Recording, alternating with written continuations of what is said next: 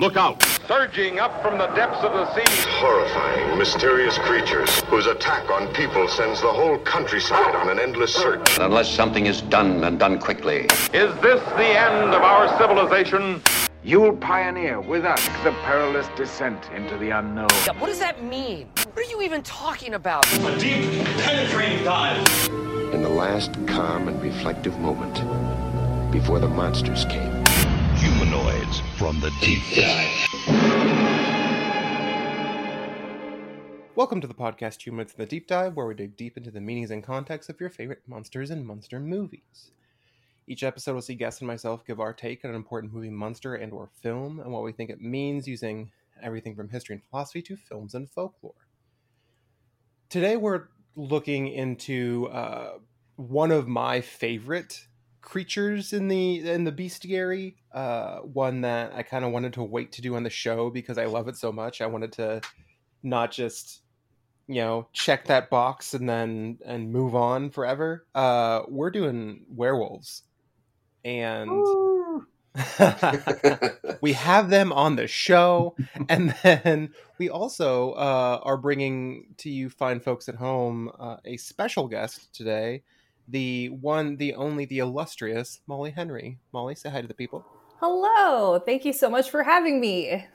Yeah, it's a it's a it's a pleasure. Uh, the topic was her idea, and we've all been kind of like itching to do it. Um, you know, as werewolves are known to do, itch things. Uh, so um, I'm pumped, and fans of the show uh, can find us on Spotify, iTunes, Google Podcasts, Podbean, uh, wherever your podcasts are served, which you know because you found us now. Um, I'm your host, Jeff Ewing. I'm a critic and entertainment journalist. Uh, I run this fantastic show, and if it's monsters, I'm obsessed with it. And I'm pleased to introduce that we have we have a full house today. We have uh, Mike Vaughn, we have Andre Couture, we have Luna Manui, we have the illustrious Molly, we have literally every cool person on a podcast right now is here on the show. So so thank you everyone for stopping by the show today. Absolutely. Of course, yeah. So we're we're gonna cover. You know, there's so many really important werewolf films in in the canon, ones that I love, ones that we all love. But today we're gonna focus on two up front, and then you know the conversation will just go where it goes.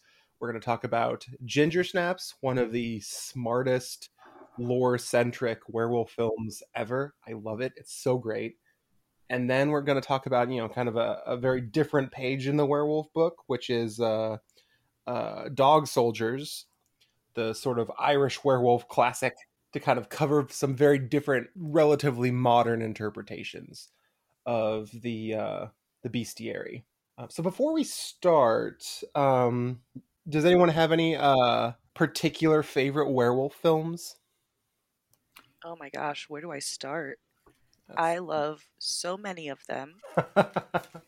um, oh, you put me on the spot, even though I knew we were doing this episode.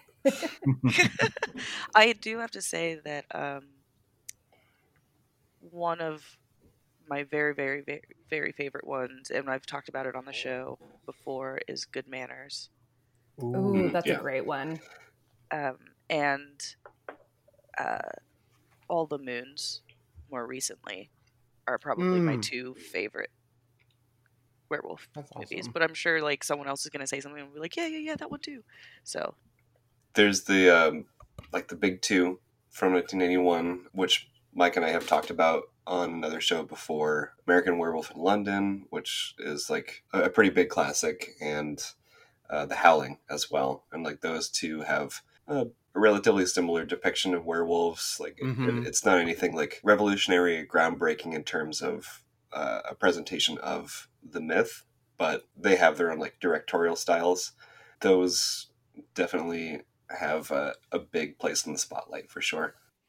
Totally, I, I love American Werewolf in London. I know um, it's just like so interesting what it does with the curse and the different aspects of the the the, the characters' dreams. It's just um, it's an excellently complex film, I think, and it's it's really one of my favorites too. Agreed. See, I told you I'd like more than just those two. yeah. um, so many good ones. Um, So uh, let's start with Ginger Snaps. Editorial note, we can cut that out. Um, so Ginger Snaps, uh, just to briefly summarize it, and then anyone can kind of build off this if they want. It's the there. There's these two sisters, uh, Ginger and Bridget, who are incredibly close, and they're kind of outcasts in their school. Um, they're very horror obsessed. They're gore obsessed. They uh, have this hilarious project where it's literally just pictures of them like they died. I don't know. Um, it's awesome characters, and so in, in this little like relatively small suburban town, and Ginger has her um, first period, um, and on that same night, she's attacked by a creature that's been kind of terrorizing the town. So uh, this is going to surprise everyone at home, but she um, it, it's a werewolf that attacks her. Um, surprise! That's why we're talking about today. And then, um, so she becomes gradually um, infected with, with lycanthropy, and it changes her completely. And it's such a, it's such a brilliant film, very suspenseful, great ending. Um, and and like always, I kind of wanted to start by giving our own personal reviews. So, um, you know, Molly, would you like to start, given that you are our guest for this episode? Sure. Um, I should also probably warn people ahead of time that this is probably my favorite horror film of all time. I'm kind of obsessed with it. Uh, I have in my office right now. I have a poster of it. I have portraits of Ginger and Bridget that I had commissioned from an artist. I have a tattoo based on the film. Like, I really love this movie. um, so I might be somewhat biased when I'm talking about it. And I actually I love all three of the I love the whole trilogy, but obviously mm-hmm. the first one is the best. Um, but what I love about it, there there are two things. One that I love the relationship between the sisters and how it shows that relationship change. I because the whole point is that they're using uh, the lycanthropy as a metaphor for be, quote unquote becoming a woman or going through mm-hmm. puberty, however you want to word it. And there's so many correlations between the transformations what what a young woman goes through ver- versus what the werewolf goes through so I love how they do that comparison and how they show the sisters grow apart as one of them is growing up and the other one hasn't gone through this transition yet. And I also mm-hmm. love that they make it more biological. Because I yeah. feel like so much werewolf lore is rooted in mysticism, which is great. I, I love that as well, because I love werewolves in general. mm-hmm. But I love in this that especially since they're making the connection to her going through puberty it it works so well that it's they make it a biological process. Like it's not where she's changing on the full moon and then she turns back afterwards. It's a very long gradual process where she is turning into a werewolf and once she turns she's not going to turn back. And i yeah. love that. It's and like all the different ways that they incorporate that and the characters are fantastic. I just love everything about this film I know it's um and one thing I'll I'll talk about a little bit in my review, but uh, a teaser is that um I love how there's so much of a use of werewolf lore in film where it's a metaphor for puberty and changing bodies. And uh this is the first one that I'm aware of that's that's very good and that focuses on on women as a metaphor for women. And I think like the way that they do that is so smart that it's a joy to watch. Mm-hmm. Um, thank you so much. Out of five stars, would you give it a five? It's I always have a hard time giving a star rating because I am so incredibly biased. Generally, I would say yes, five out of five. But there's just one scene in this film that I wish that they had cut out because it's okay. so bad. and for anyone who's seen the film, it's when she meets Ginger, I should specify which character. No, Bridget, sorry. God. Um, when Bridget is going to try to help her sister and she runs into the guy that her sister slept with and he's like terrorizing the little kid in the cow costume. Oh, yeah. The way that shot is filmed reminds me of an episode of Goosebumps. Something about the framing and the camera angles, and it's just, it does not fit with the rest of the film. And I wish they had cut it. I understand why it's there for context, but I hate it. so if that scene was gone, it would be a perfect five out of five for me. Getting real. I love it. Um, that's perfect. well, thank you so much. Um, damn it, filmmakers. Stop having random dudes terrorize children In your cow costumes. In cow costumes, specifically. like that tired trope. No more of that. Um, thank you so much. Uh, now, Luna, uh, I, I'd love for your review next because I know that you are a big fan of werewolf cinema, and uh, I am. I really want to hear your thoughts. Absolutely. I am a big fan of werewolves. Um, and I actually have another podcast where our entire se- second season, which is still happening, it's been happening for like a year. it's just about werewolves. Um, but I, when it comes to this film, much like Molly, I adore it. I don't have a tattoo on my body though, but that could still happen. Um, It's never we're all too getting late. group tattoos. Yeah, we're all getting group tattoos to commemorate the episode. yeah no i i genuinely think that I, like the first time i watched this film i i was floored like i just it absolutely brought me both to the heavens and straight down to the earth at the same time i was just like how did someone write this and i didn't know about it until now?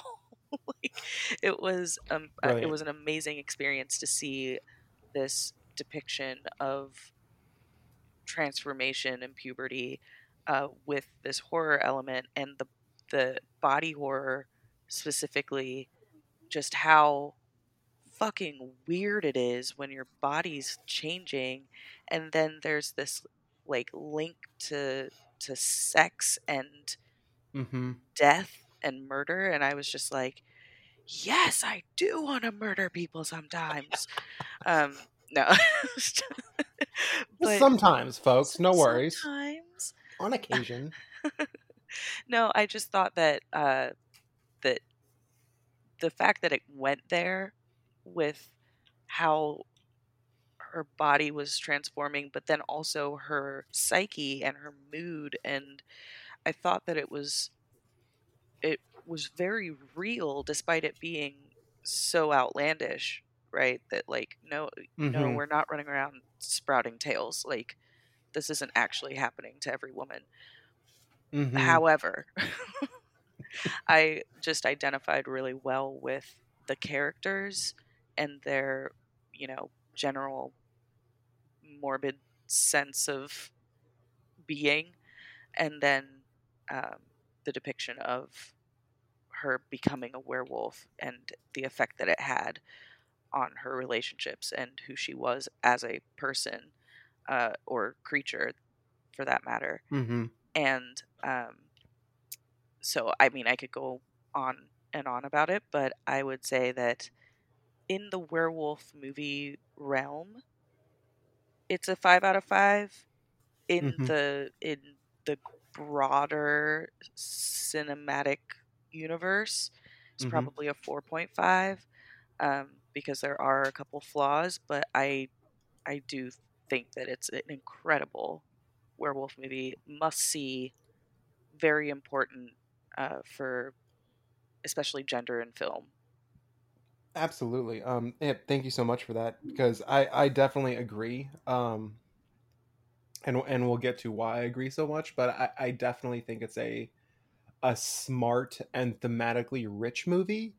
And I mean, the performances are good by and large. Uh, it's definitely I I love this subgenre of horror cinema, and I would say it's it's easily one of my absolute favorites.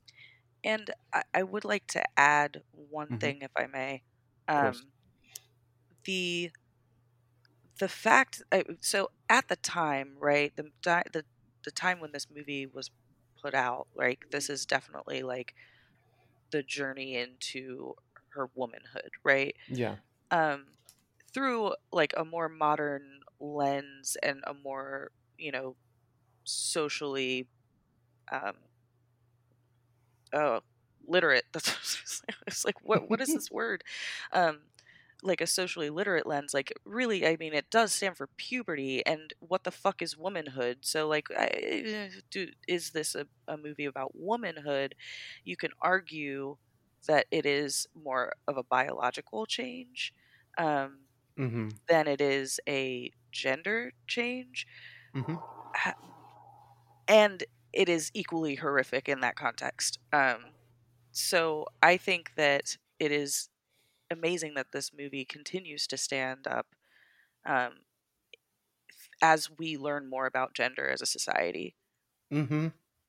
Yeah, I think it's uh, it's both. It's so interesting to watch the characters deal with Ginger's, you know, new, dis- increasingly like evolving discovery of her new self, and uh, uh, I, I really like how that's handled and I think, um, well, we'll we'll get to what I think soon enough. But um, absolutely, I think it's um, it's so interesting that it still works because you know it's it's over twenty years old, but it's still just so smartly done that it it continues to matter.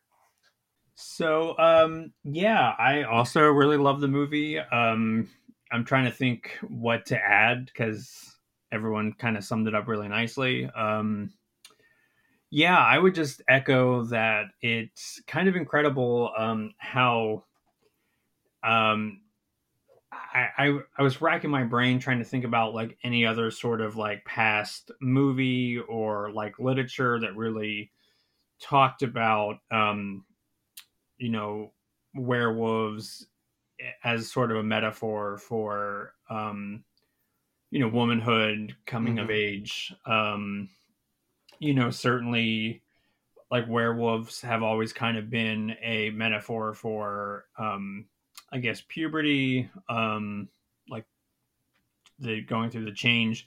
But usually you see that more with like um cis males um i guess. Yeah so um yeah so it's kind of amazing to have somebody that sort of um actually put it together um you know with um women and I, I think that's so interesting but also again it's like something that like when you think about it you're like wow like that's so obvious.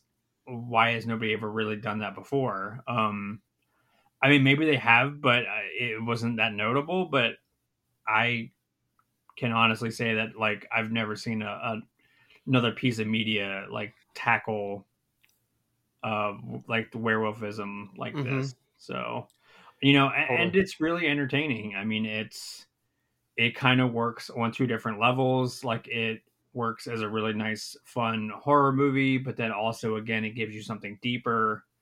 Um the acting is fantastic. Um, you can really tell that the cast um, get along perfectly. Um, mm-hmm. So yeah, I feel like it pretty much, you know, fires on all cylinders. Yeah, it's a little rough around the edges. Um, I think that this is probably um, the filmmaker's maybe first film that I'm aware of.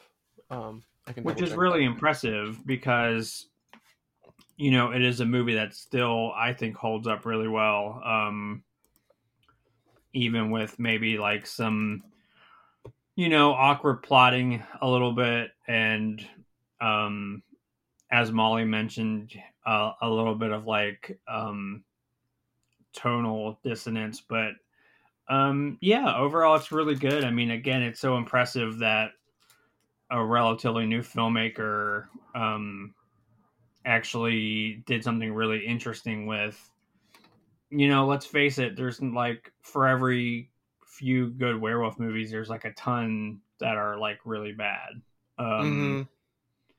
so uh, you know it's it's a tricky thing to pull off anyways but the fact that it's still beloved and talked about uh, i think really like says it all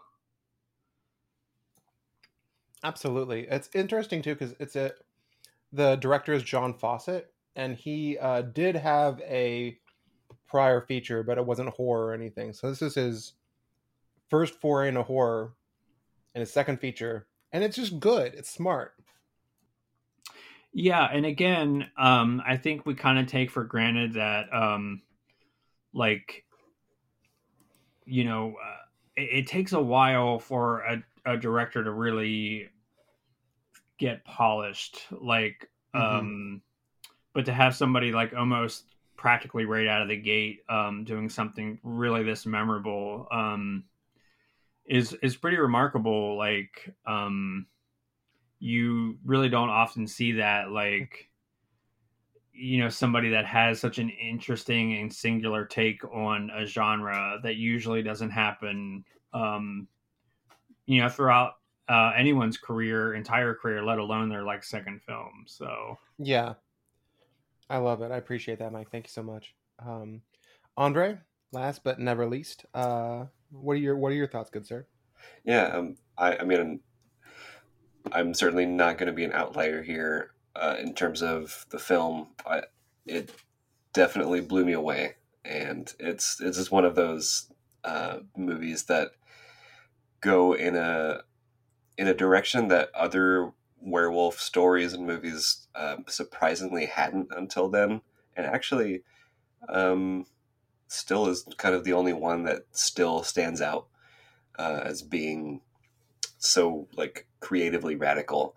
Uh, and like not only does it have like these these allegories and themes of like puberty becoming a woman uh, and like a, like in its own way a unique fostering of said womanhood um, where obviously the, the allegory here is um, transforming into a werewolf uh, unbeknownst to these to these girls but for for these two characters, Ginger and Bridget, um, I don't think a, a, better thing thematically could happen to them, especially with their uh, their fascination with death, like the, mm-hmm. the almost Harold and Maude ish, uh, like obsession with like the the photo projects and um, their their prowess with makeup and effects, which um, I I think was kind of a theme that didn't fully realize throughout the film. Mm-hmm. Um, but that's that's like a minor nitpick for me. Um, mm. I, I, found the the allegories mixed really really well with um, what the director was saying about um, like the drug ep- epidemic in the early 2000s, which was actually pretty front loaded. Um, the the werewolf in the movie that like is terrorizing the the area is actually run over by the drug dealer's van, which I found to be kind of like a an interesting um, almost lead into how drugs would be seen later mm-hmm. on in the film. Um, and there's also this aspect of an almost uh, like an uncontrollable shark-like nature to like the werewolf's appetite and satiation mm-hmm. where um, the thing that attracts the werewolf to ginger i think is because she's on her period the werewolf smells the blood in the air it's like supremely mm-hmm. shark-like and then just be makes a beeline for her and infects mm-hmm. her and then from there you have like these themes of uh, like biological viral symptoms and transmission and that mm. it does it's almost like like a perfect post AIDS allegory too, or like um, debilitating debilitating STDs and um, social stigma that comes with that, especially with the now that you're out of puberty dot dot dot stage. Mm-hmm. Um, it's very much like a visceral reaction to uh, like these after school specials, like sexual health, like warning videos and basically everything that any public school would ever teach kids other than like actual real sexual hygiene. Like anything where you don't have to mention that condoms ex- exist. Yeah we're uh, we're secretly reviewing um schools sex ed programs where they're just like sex don't have it. It makes you bad. Like oh that's all you got? Okay. I wouldn't be surprised if there was like an original scene where um, there was uh, an actual sex ed class and like they were gonna do like that talk, and they probably ended up not doing it, um, which might have been a better pickup scene than the uh, the cow costume bit. but you know, uh, I, I think it's no secret that I really really like this movie. Uh, it's it's definitely an all timer in terms of Mhm. um, not just horror, but like the the body horror aspect of transforming into another creature, um, almost vampire like in ways, but with Yeah. the, the animalistic instinct to just completely transform, where your uh, mental capacities are just totally overridden by this uh, monstrous or animalistic or maybe both need to just rip some guy's fucking throat out. And I respect Sometimes that. you gotta. Yeah. I mean, that's literally just science. uh, would you? Uh, would you? And I, I- I think I didn't ask Mike either. Uh, would, how many stars would you give it? Um, you know what? Um, th- this is a four and a halfer for me. Cool. Yeah. Appreciate that. Uh, Mike, uh, what about you, good sir? Uh, yeah, I'd probably also give it like a four and a half.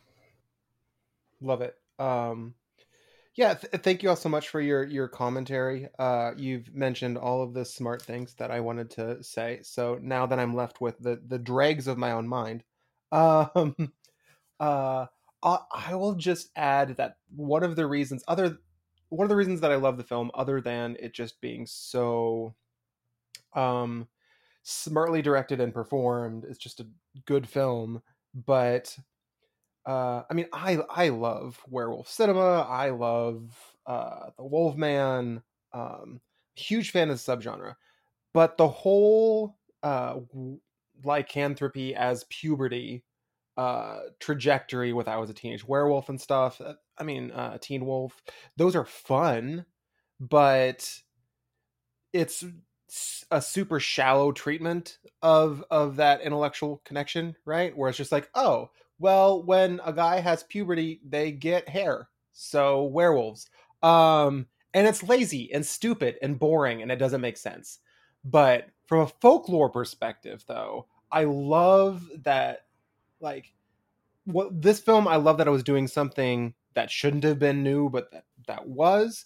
And i also also think it's such a smart analogy for you know puberty for for young women because like mythologically you know the associations with the moon and a lot of other aspects it's like it's like a no-brainer. And then somehow this was the first film series film and film series to actually like figure that out.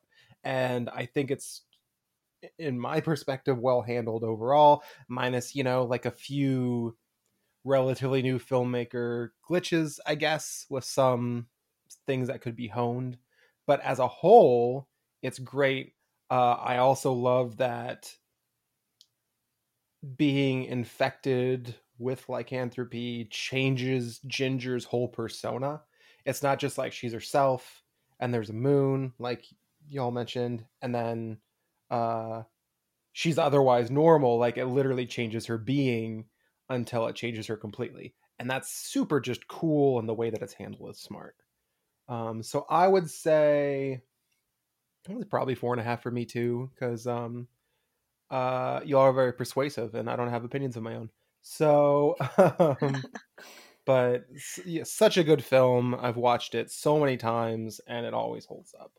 Um and i i appreciate all your thoughts. Uh thank you for making this show look good even if i no longer have anything to say. Um I mean, and I also think uh, like before we move on, I just I urge to jump in, and so I'm going to.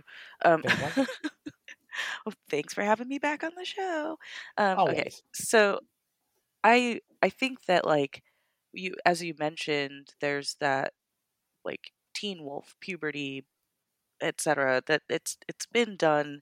It happens. Mike men- mentioned it's typically with cis men, and one of the things that makes this film so striking is that there is this aspect of becoming a woman specifically in our gender politics in society where you you're supposed to have this shame like eh, what's happening to your body is is is supposed to be quiet. It's not supposed mm-hmm. to happen in public. It's not supposed to be known.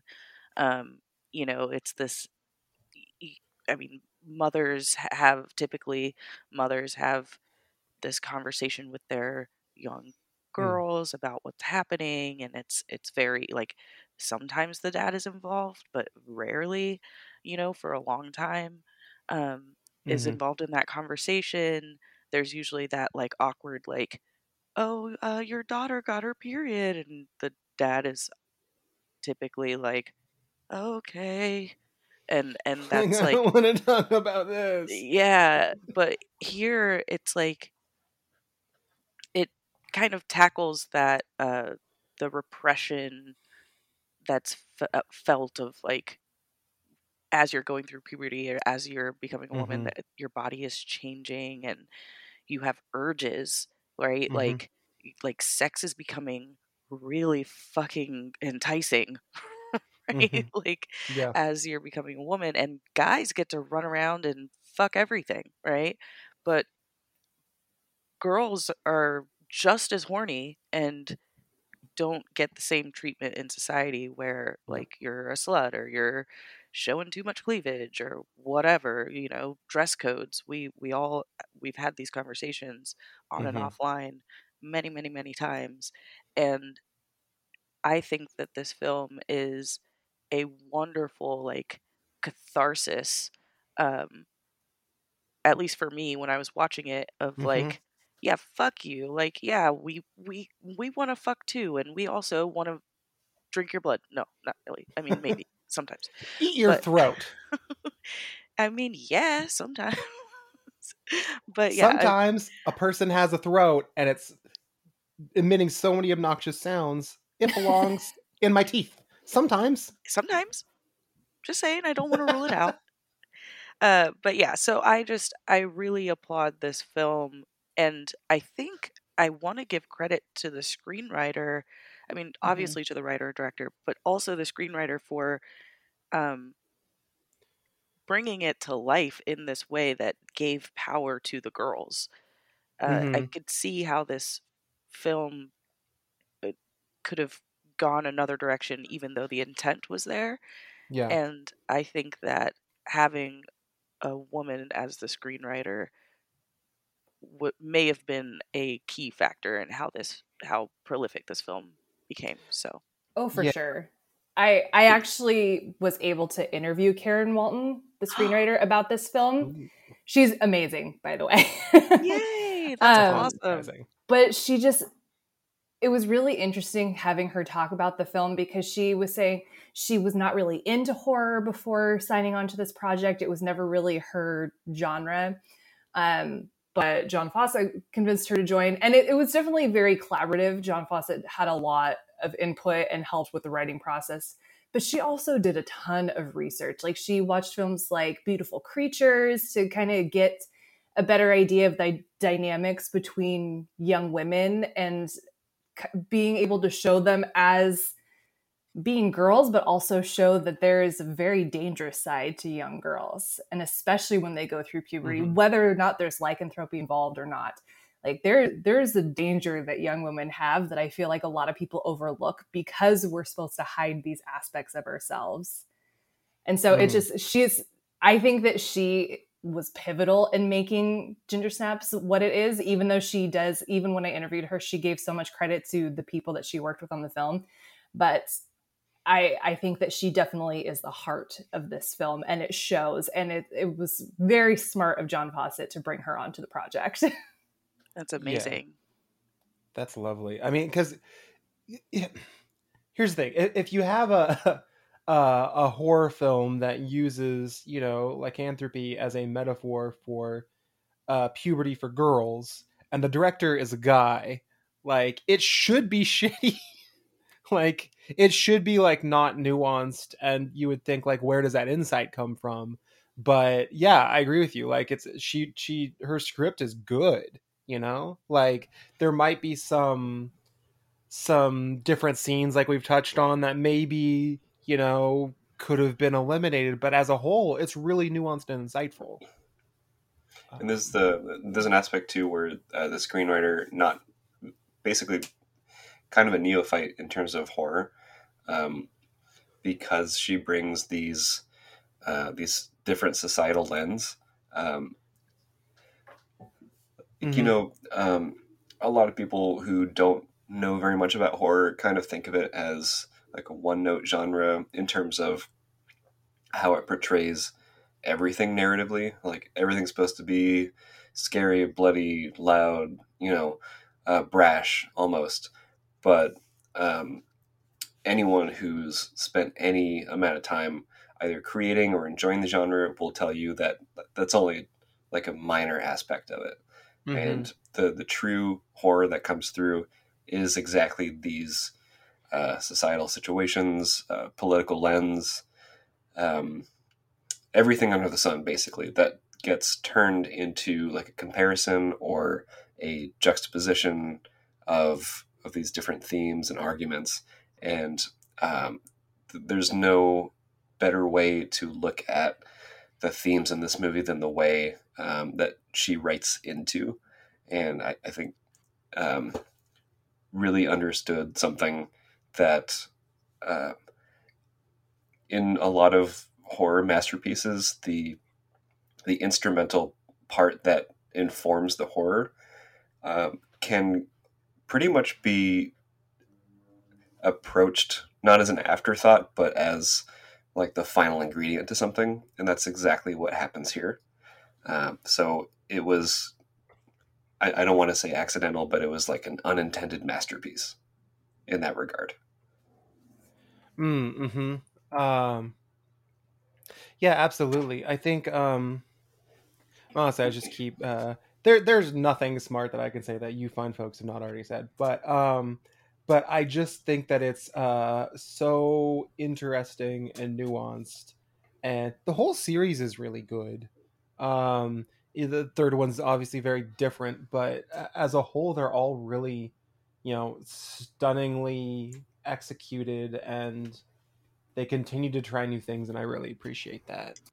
I will say also, just to add, it's kind of interesting to think about like when the first movie was made, um, with like these outsiders, and you know, this comes a year after Columbine, which yeah.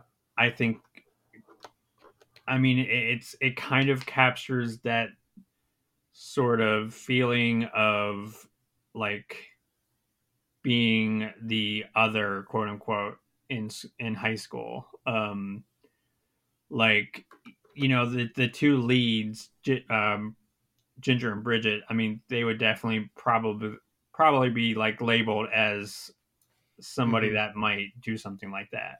Um yeah.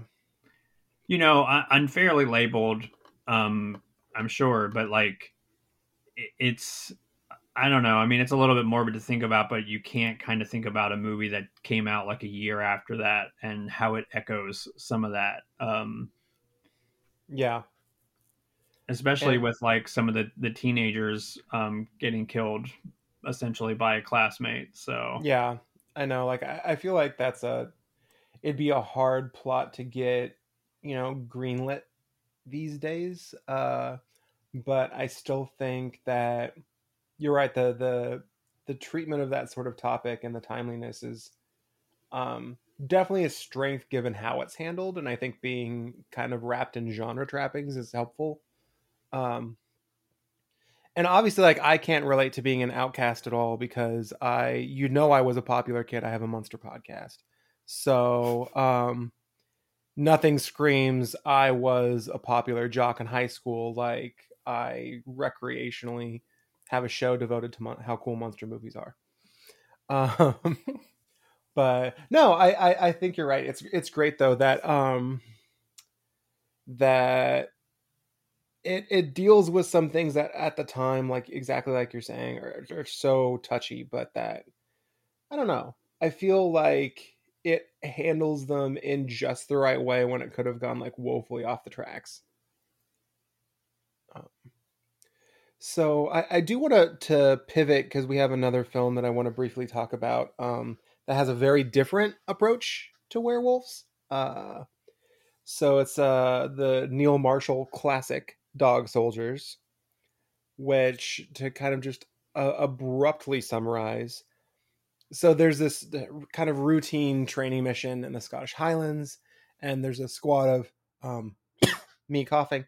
Um, there's a squad of of British soldiers who are going to rendezvous with a special ops unit, and instead they come upon uh, a terrible massacre and a sole survivor, and they're they're attacked by these things in the night, and they they rendezvous with this uh, zoologist who basically lets them know that what they're attacked uh, by are werewolves. So they have to. It, it's a survival, you know, kind of action horror film. Um, real great. Um, very different approach to to similar subject matter. Um, does anyone have uh, the desire to be the first reviewer? Um, yeah, I guess I uh, I'll kick it off. Um, cool. Yeah, so um, yeah, Dog Soldiers is another uh, film that is um, a perfect sort of blending of genres. Um, you know, with like Ginger Snaps, it's sort of like a coming of age movie um, and a monster film. Um, and then here, obviously, you have like a really great action film that just happens to um, cross sex with a um, werewolf movie. So uh, yeah, I mean, it, it's always really difficult uh, when you're uh, blending genres, um, mm-hmm. especially ones that are so p- polar opposite. Um, it's like how you don't. It's so tricky to get a really good horror comedy right because you have to have that yeah uh, blend or balance just right. And I, I think it might even be a little more difficult uh, to really get a good horror um, action film. But you know, um, you know, Marshall pulls it off really well. It mm-hmm. is a movie that uh, builds uh, incredibly well. Um, the werewolves themselves look amazing. Um, mm-hmm. The characters aren't really that um, like they give them some depth, but um, you know, Marshall understands that it's about the action, it's about the set pieces, it's about, you know, the monsters. Um, mm-hmm. you know, and, and, that's not to suggest the movie's um, vapid or shallow. It's just, um, you know, he definitely understands why we're here for the film. Um, yeah and everything else is just icing on the cake. Because i mean we do get some good characterization. It's it's um definitely not as much or as deep as like ginger snaps um mm-hmm. comparatively.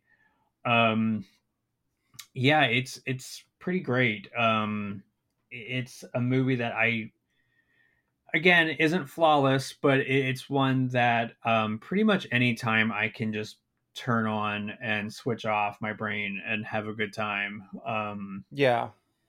And again, I, I think we take it for granted, but like meshing genres together is so extremely tricky to do. Mm, um, absolutely. So yeah, it's a credit to the, the direction and the writing and um, the effects that all work really well in um, in tandem together. Yeah, absolutely. Uh, how many stars would you give it? I would give it um, probably four um, out of five stars. Yeah. Cool. Stellar. Um, well, thank you for your for your thoughts. Um, yeah, I, I think it's definitely um, you're you're so right that it's it's very difficult to pull off a good genre bending film, especially because you you have to balance competing tones you know and uh it's so easy like like aliens for example is is a such a good film as like a you know it's an action horror but you know it's a little bit heavy on the action it's not nearly as scary as alien you know uh because it's so difficult even in a really well executed film to really kind of land that. And I feel like Dog Soldiers does walk the line well.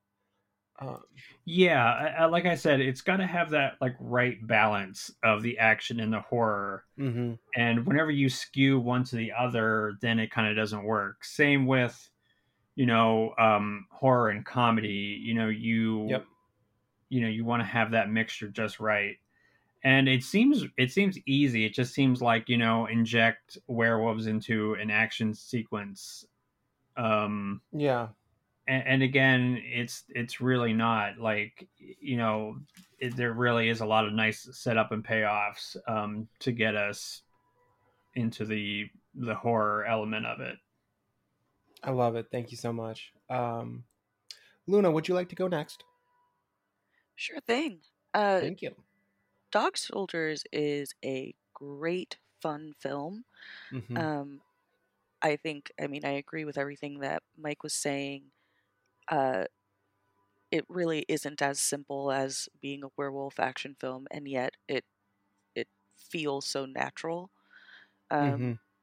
And I mean, uh, there were definitely aspects of the film that's that feels like you know sci-fi channel movie. However, I absolutely loved the like gritty tone, um, the the explosions were really bright and satisfying to the eye.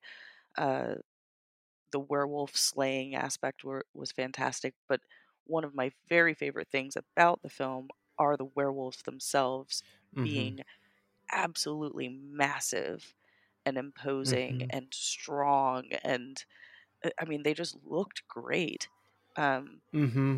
the lighting absolutely helped it was it was the perfect amount of darkness that made the werewolves like pretty scary. Um, I love that they could just like jump through windows and do basically any chaos that they set their minds to. Mm-hmm. And the other, my other favorite aspect of this film was the the werewolf pack aspect, like this family, um, mm-hmm. the us them between this family and the others.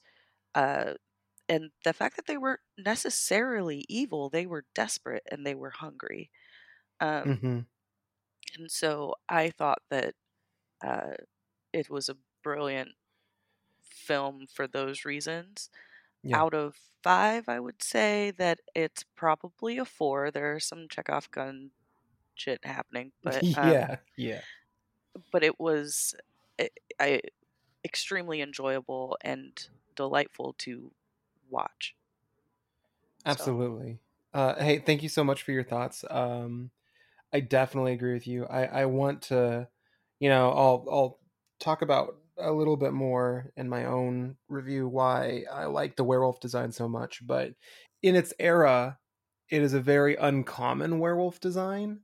Um, because you'd have like the standing you know, humanoid, humanoid esque uh, werewolf from you know the Wolfman and and some earlier classics, but there's a there's a lot of different like um, approaches to designing a werewolf, and I love the fact that they make them so upright and imposing, and um, you can see the human lineage, and just the design is really stellar, and the execution is really stellar.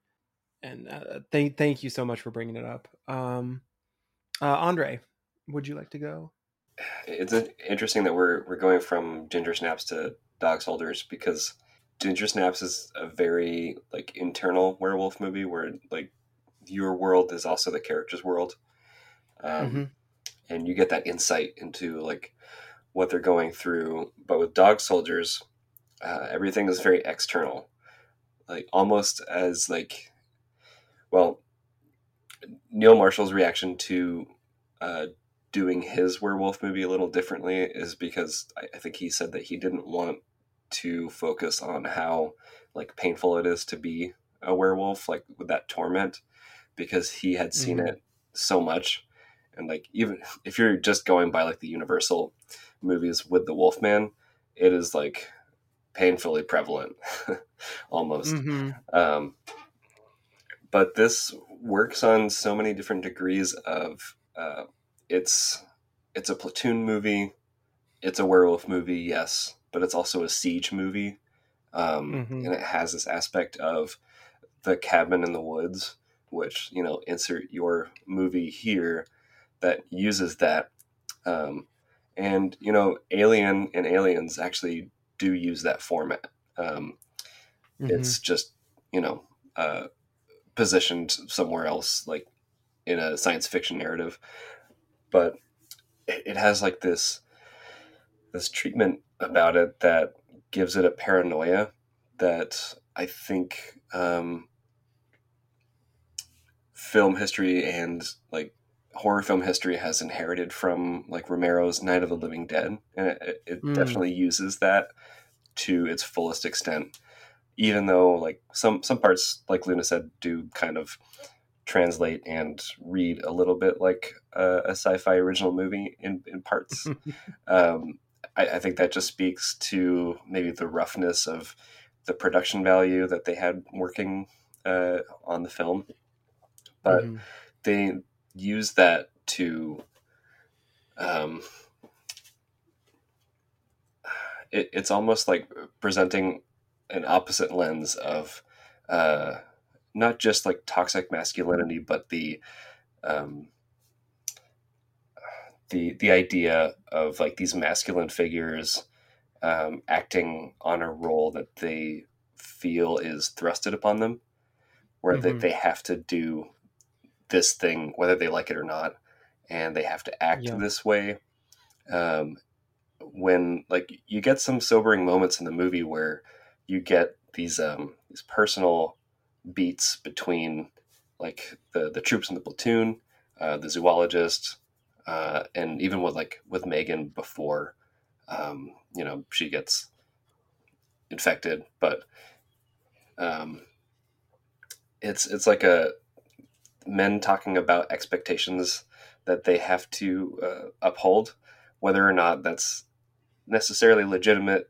But I think the legitimacy is um, varied in this movie, and you can definitely Mhm. tell who truly feels this way and who is just who makes these claims without Yeah. any basis whatsoever. Yeah. Um, and that just goes towards like the the strength of the characterization, where everyone's going to have like a different favorite character, except Mhm. um, it's Spoon for everyone, pretty much.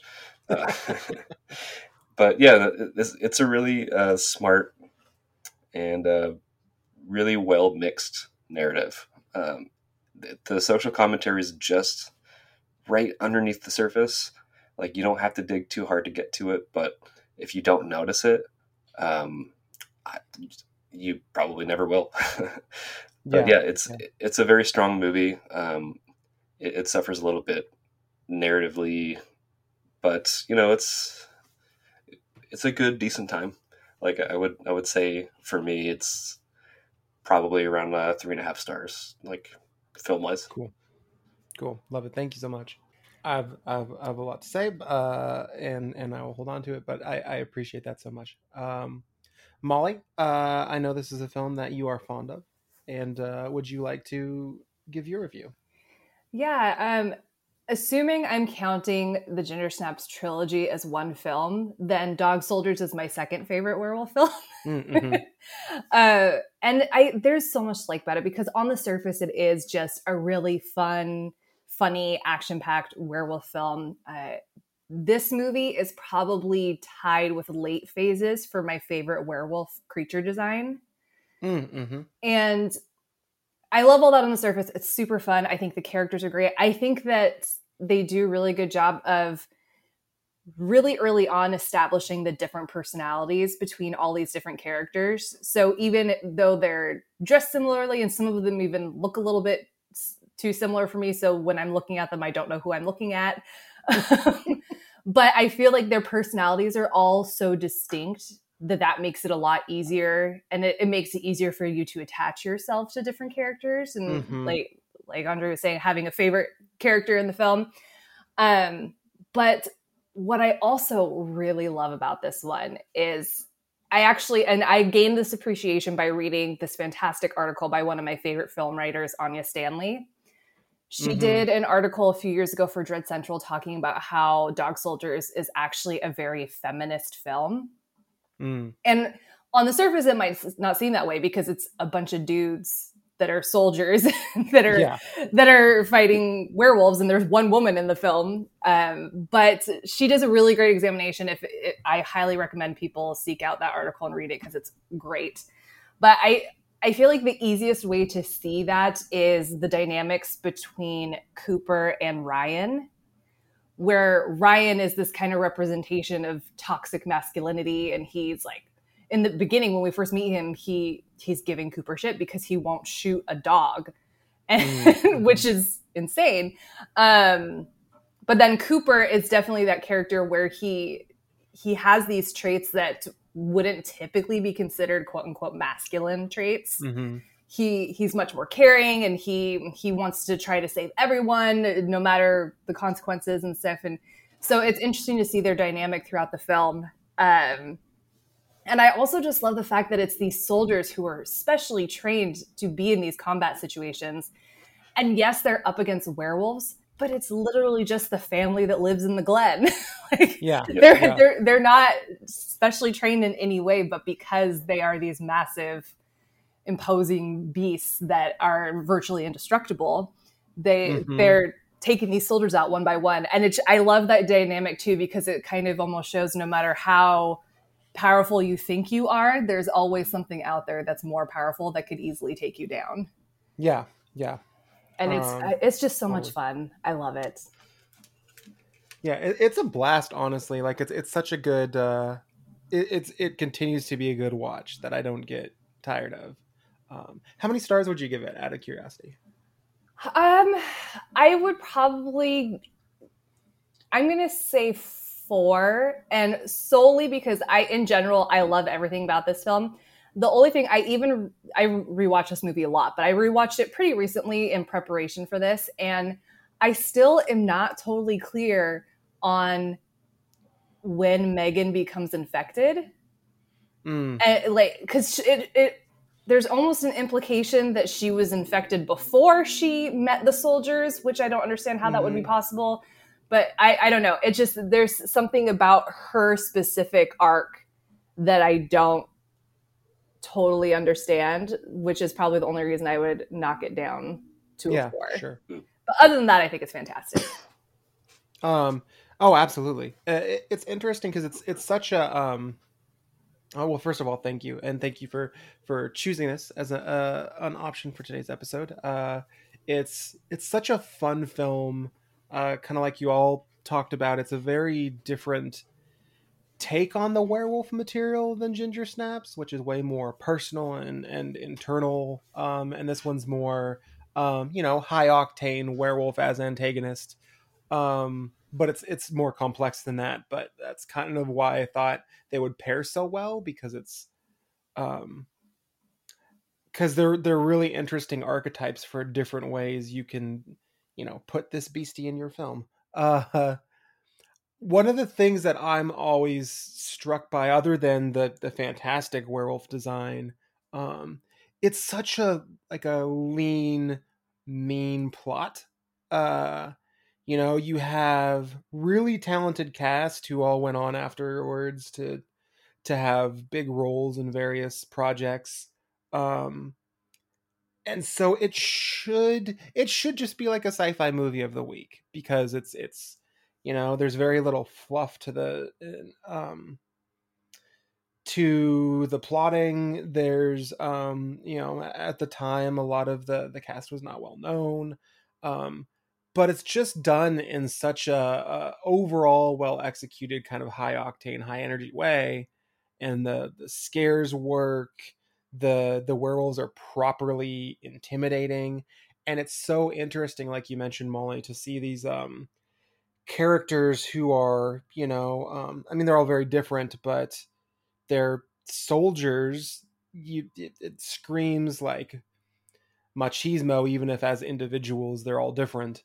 but then like they're overwhelmed by something beyond their their control beyond their purview. And I, I think that dynamic is really cool. It's really well done. Um, I'd probably give it a four out of five as well because it's um, there's some things that could have more nuance, more well-rounded development. It's not a perfect film, um, but still, it's pretty like me- lean, mean, aggressive, and and smartly performed. That it still kind of has staying power for me. Um, and yeah, I love it. I think it's a really, really good contrast to to Ginger Snaps, um, and I like that it doesn't focus on. Uh, I like that it doesn't focus on like the, the the suffering of being a werewolf and make it so like personal in a way that has become a very common approach. It's just werewolves, scary. Um, if you if if they're by you, you're screwed. Like whoever you are, and I I, I just dig that and the way it's done. Um, so I want to kind of before we kind of dig into the the deep dive section, um, I want to kind of talk about the werewolves as like a like a folkloric entity um, a little bit first. So it's it's interesting because uh, werewolves have um, there are different types of shapeshifters in world mythology, and werewolves are certainly one of the most common to be adapted in film, and they're uh, one of the most common mythologically as well. If you look, there's like just very distinct world cultures that have werewolf uh, mythologies, werewolf beliefs. Um, the way that it comes down to us in film history, it's kind of funny because there's certain um, elements of common werewolf lore that was like invented in film. Um, but uh, so you have uh, werewolf beliefs going in, in some, you know, Native American communities, and you have werewolf beliefs going back to, to ancient Greece or to the Norse or there, there's there's a lot of pockets in world history where there's independent intellectual development of werewolf like like like lycanthropic transformations which is something that i've always found very fascinating. Um, so like the term lycanthrope derives from the greek uh, lithos uh, wolf and then andros which is man and so it's an amalgamation kind of similar to the english term werewolf. And um, a lot of what we know in in terms of like uh, werewolf lore kind of comes down to Icelandic sagas and Old Norse. Um, in the uh, in the 13th century Edda, which is a compilation of of uh, a lot of Norse um, belief and literature. Um, Odin punishes the the trickster Loki by transforming his son into a wolf. Uh, we've all been there. It happens. um, and then um, the the saga of the Volsungs includes three werewolves. So there's uh, Sigurd's mother, uh, Sigmund, and Sinfiotli. Uh, I probably butchered that. Sorry, ancient Vikings. Um, don't don't raid my house, uh, please. Um, and so like there's there's a number of werewolf uh, um, mythologies in the Icelandic sagas. Um, in uh, let's see, in, in ancient uh, Greece in Ovid's uh, Metamorphoses, uh, there's a story of how Zeus punished the uh, Lycaon by turning him into a wolf because Zeus was always just being pissy at people and turning them into stuff.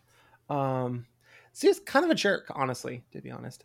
Um, and uh, and so you have like all of these these um, different traditions. Uh, if if memory serves, both uh, Blackfoot tribes and uh, and pagan Irish beliefs have um, folklore about someone donning like the cloak of a wolf and becoming a wolf, and so um, you have a, just a, a lot of folklore that underlie you know uh, where like werewolf's first cinematic appearance versus um, you know like Frankenstein and Dracula of the early, for example, Universal monsters. They they emerged from very specific novels. Um, when you're dealing with like the Wolfman or earlier Werewolf of London, you have these um, as two of the first feature length um, appearances. You have this this very flexible mythological history, which is why a lot of those early films kind of invented certain aspects or focused on some things over than others. Um, so that's really interesting to me. Um, fun fact though, uh, one of the first werewolf films ever made is lost to history. There was a 1913 film, uh, The Werewolf, which was um, the first werewolf subgenre film ever made, and uh, uh, like unfortunately, so many films from that era, there's no um, known existent copy, which is kind of a shame. Uh, or we could have done that one today, but um, it's uh, so so really like the the first feature length one that we have is 35's uh, uh, Universal classic Werewolf of London. I think that's obviously it's influential because American Werewolf in London, you know, is is a very prominent werewolf film. Directly pulls from it in in some ways. Um, but then they they it's funny because they made Werewolf of London and they're just like we need another werewolf film and they just like forgot that entirely and made the Wolfman, uh, which totally different design, no continuity at all. You know what are you gonna do? Um, so confusing to me. Like that's always baffled me. Like they were like, "Here's a whole ass werewolf movie." Yeah. Okay, let's do another one. Exactly. Like, oh, that that didn't happen. Well, and when you look at the Universal monsters, they don't even really acknowledge the first one exists either. it's like, no, right. we're only going to show the Wolfman. Yeah, exactly. They're like, we have all these classic monsters. There's Dracula, there's Frankenstein, there's the mummy, there's this werewolf specifically. It's the only one that ever happened. and it's weird too, because like uh, those Universal Monsters movies, uh, they go traipsing all around Europe, and it's just like he could just be inserted somewhere as being another Wolfman that exists. Like if Lon Chaney's character can exist um, mm-hmm. in this world where like basically anything spooky and scary could happen, like why wouldn't we get two werewolves? Like, can we get our pick of the uh, dare I say litter, where we have like one really down on himself werewolf and one is just like I don't know, I kind of like it. Yeah, you're like, you know what? I don't know, it's kind of great. yeah, exactly. Like, uh, it, yeah, it is so funny that was like effectively disowned even to this day because it's you know okay, so it's not. I don't like it as much as the the the 41 classic, but it's not terrible, you know? It's not like uh it's just kind of funny that it fell so out of favor and you know, I mean it's definitely like a more humanoid werewolf design, but it's not bad. I honestly like in some ways I like it more than the 41 classic. Like I I feel like mm. the characters are far more complex. There are some like really weird scenes in there, but I mean yeah. there are really weird scenes in the 41 movie. So I, yeah. I just don't, I, I'm so confused as to why they were like, fuck that one. Only, only yes. this one. But I, I do think that yeah. the relationships were more interesting. The whole moonflower thing was interesting. Like, yeah, I liked that. it was that. as opposed to this like oversimplification of the Roma lifestyle. Like, I yeah. was just, yeah, and I'm sorry, but the whole beginning of the Wolfman will eternally put me off just because there was the the whole like looking through the telescope it wasn't a telescope oh, but it looked like a telescope at, at the woman across the undressing or whatever yeah. and i'm like what and then he goes over there and is like basically very forceful about dating her, and I'm, I'm just like, I don't. Oh, okay, all right. mm-hmm. But then in the other movie, it's like an unhappy marriage and just eh, way more interesting to me. But anyway, yeah, yeah. You know, like I, I I, I like the Wolfman, you know, uh, like I like the the its use of the dynamic where like he comes to realize he has no control over this like monstrous thing that he does that he Mm-hmm. abhors you know i think that's done really well it's performed really well but um i don't know i think werewolf of london is underrated I do. Uh, I would agree agree. with you on that And I think um, th- Yeah. this was something that, that came up um, at the time, but uh, many moons ago, um, Luna and I actually talked a little bit about this on Twitter, um, and it it, it kind of spanned saying that like Werewolf London is like technically and in more aspects than one is better than the Wolfman, and I, I do agree. Mhm. Uh, but I think that because Werewolf of London came out r- relatively in close proximity to that decade's like newest iteration of uh, Dr. Jekyll and Mister Hyde was seen as too similar of like a monster and not like um, Yeah. different enough to to warrant um, like a different treatment of, of said monster. And I think that Mhm. um, Universal decided to rework the character, and then like they essentially just retconned um, that uh, Werewolf of London character to what we have now as like the the tormented uh, Lon Chaney Jr. character, but they really just didn't give him uh, very many themes to go on, like other than just like self-loathing and basically just wanting to kill yourself. uh, Yeah, yeah, yeah. Um, I think it's so interesting too because they, they kind of did that with one something similar with one other iconic character, uh, but they just own the original film first, and that's like the Mummy, Mhm. right? How the first one is Imhotep, and then they made a series of other Mummy movies, but it's entirely different Mummy. like it's Kharis in the with very similar backstory but when you you know when they illustrate and they and they um you know publicize their their monster history you know you'll often see the imhotep iteration but he didn't really get his due until uh, as a character until like the brendan fraser films. So it's kind of funny too how they they have this history of being like well all right here's a horror character for you uh shit let's just move on from that one for for various reasons. It's kind of a funny thing that not a lot of people really like talk about Yeah, I, I had to say that I'm not a big fan of Werewolf in London. Like I've tried to uh, like it, but I don't know. Um, I don't find it as memorable or as compelling.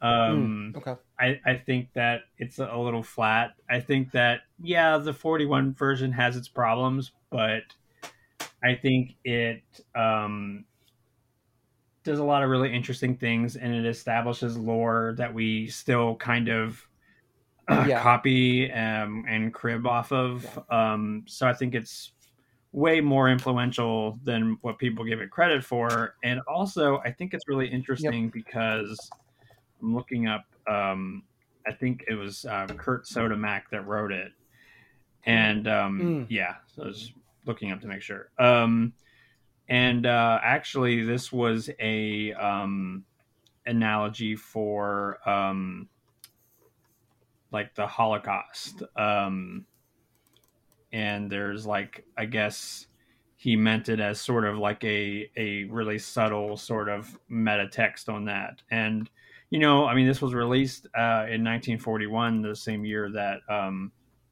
the U.S. went to um, in, entered into World War II. So, um, you know, it's interesting when you kind of look at it uh, through that lens, also. Um, so yeah, um, I don't know, and there's just just really some beautiful uh, sequences. It almost feels like I so I don't mind when stuff is maybe a little um, doesn't always make sense because it kind of has this like fairy tale kind of feeling.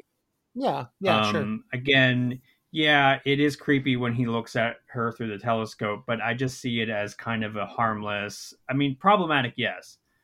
Um, but you know, it's kind of like pretty tame as far as meat meat cutes go for the 40s. Um, I, I've seen much cringier examples, unfortunately. Um, but again, I, I, I, I see it all as sort of this just really almost operatic tragedy. Um, and Mhm. you know, I'm I'm okay with stuff being heightened because it has sort of a heightened reality a- already. So hmm Yeah, I, w- I would say that like for me, um, I like the Wolfman better, but uh, I I w- still would say that Werewolf of London is is very underrated in my estimation. I totally Um, agree. Like I, I think The Wolfman is yeah. a great film, and I I have The Wolfman on my wall, but Me too. I I just think that the the film Werewolf in London is like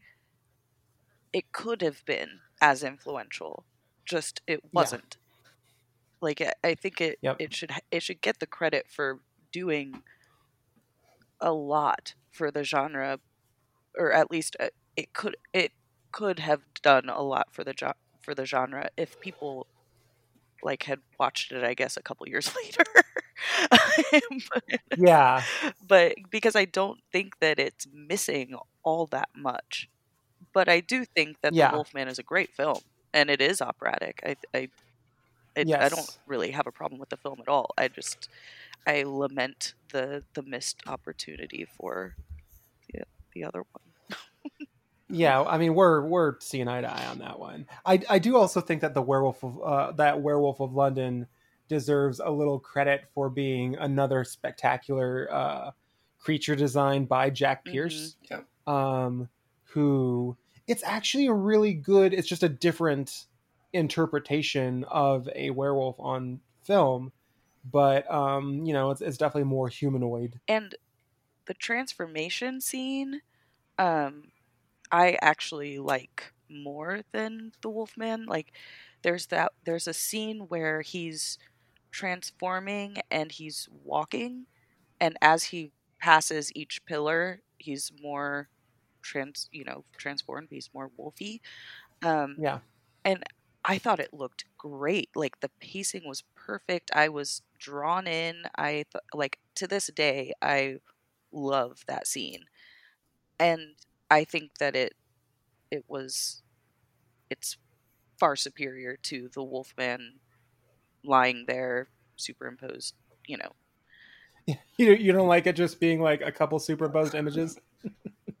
I mean, it's a fine for the time. Like I, I, I have respect for it, but at the same time, I'm like, the the the like walking this like I don't know pedestrian transformation as he becomes a wolf in Werewolf of London is just I don't know. I, I think it's an unsung transformation scene. Yeah, I'm with you. I'm also watching. Um, uh, I actually have on my second monitor the uh, the transformation scene now. It is really good. Like I love the passing through the pillars. I love that it's prefigured by his very chill cat, like freaking the fuck out. Um, and I don't know that the end design looks really good. It does. Um, It really does. uh stellar um i do want to uh, pivot give us a, a little time um you know we, we always end with a deep dive portion where we can kind of talk about whatever the hell we want um including you know any themes or um other aspects of the film or the films their their creatures etc that are interesting or mean something to us. So, does anyone have anything that um, about werewolves, these films, other films, uh, that you haven't mentioned yet, or that have been kind of like burning in your brain? There's um something that, that I did want to bring up that kind of helps bridge folkloric history as like the history of the stories versus um, real world events or at least agreed upon real world events that might have like birthed the the fascination with uh, the legend of werewolves and that's in the middle of like the witch hunt phenomenon lycanthropy was a small subset of accusations made against fellow countrymen you know Yeah. uh, and there's a specifically famous story about one such individual, Peter Stump. Uh, and he's someone who is accused of being a werewolf and the village or township or whatever was largely in agreement of uh, whether this was like a mass hysteria thing or if this was actually based on whatever evidence was accepted at the time, or if uh, people just really hated him and they didn't care what it took to just kill him. Like, oh, that guy. yeah. Uh, so he was uh, pretty much, well, spoilers, he was found guilty of being a werewolf. They executed him, I, I think it was a public execution, where they they sliced one of his hands off. Jesus. And then was beheaded, I believe.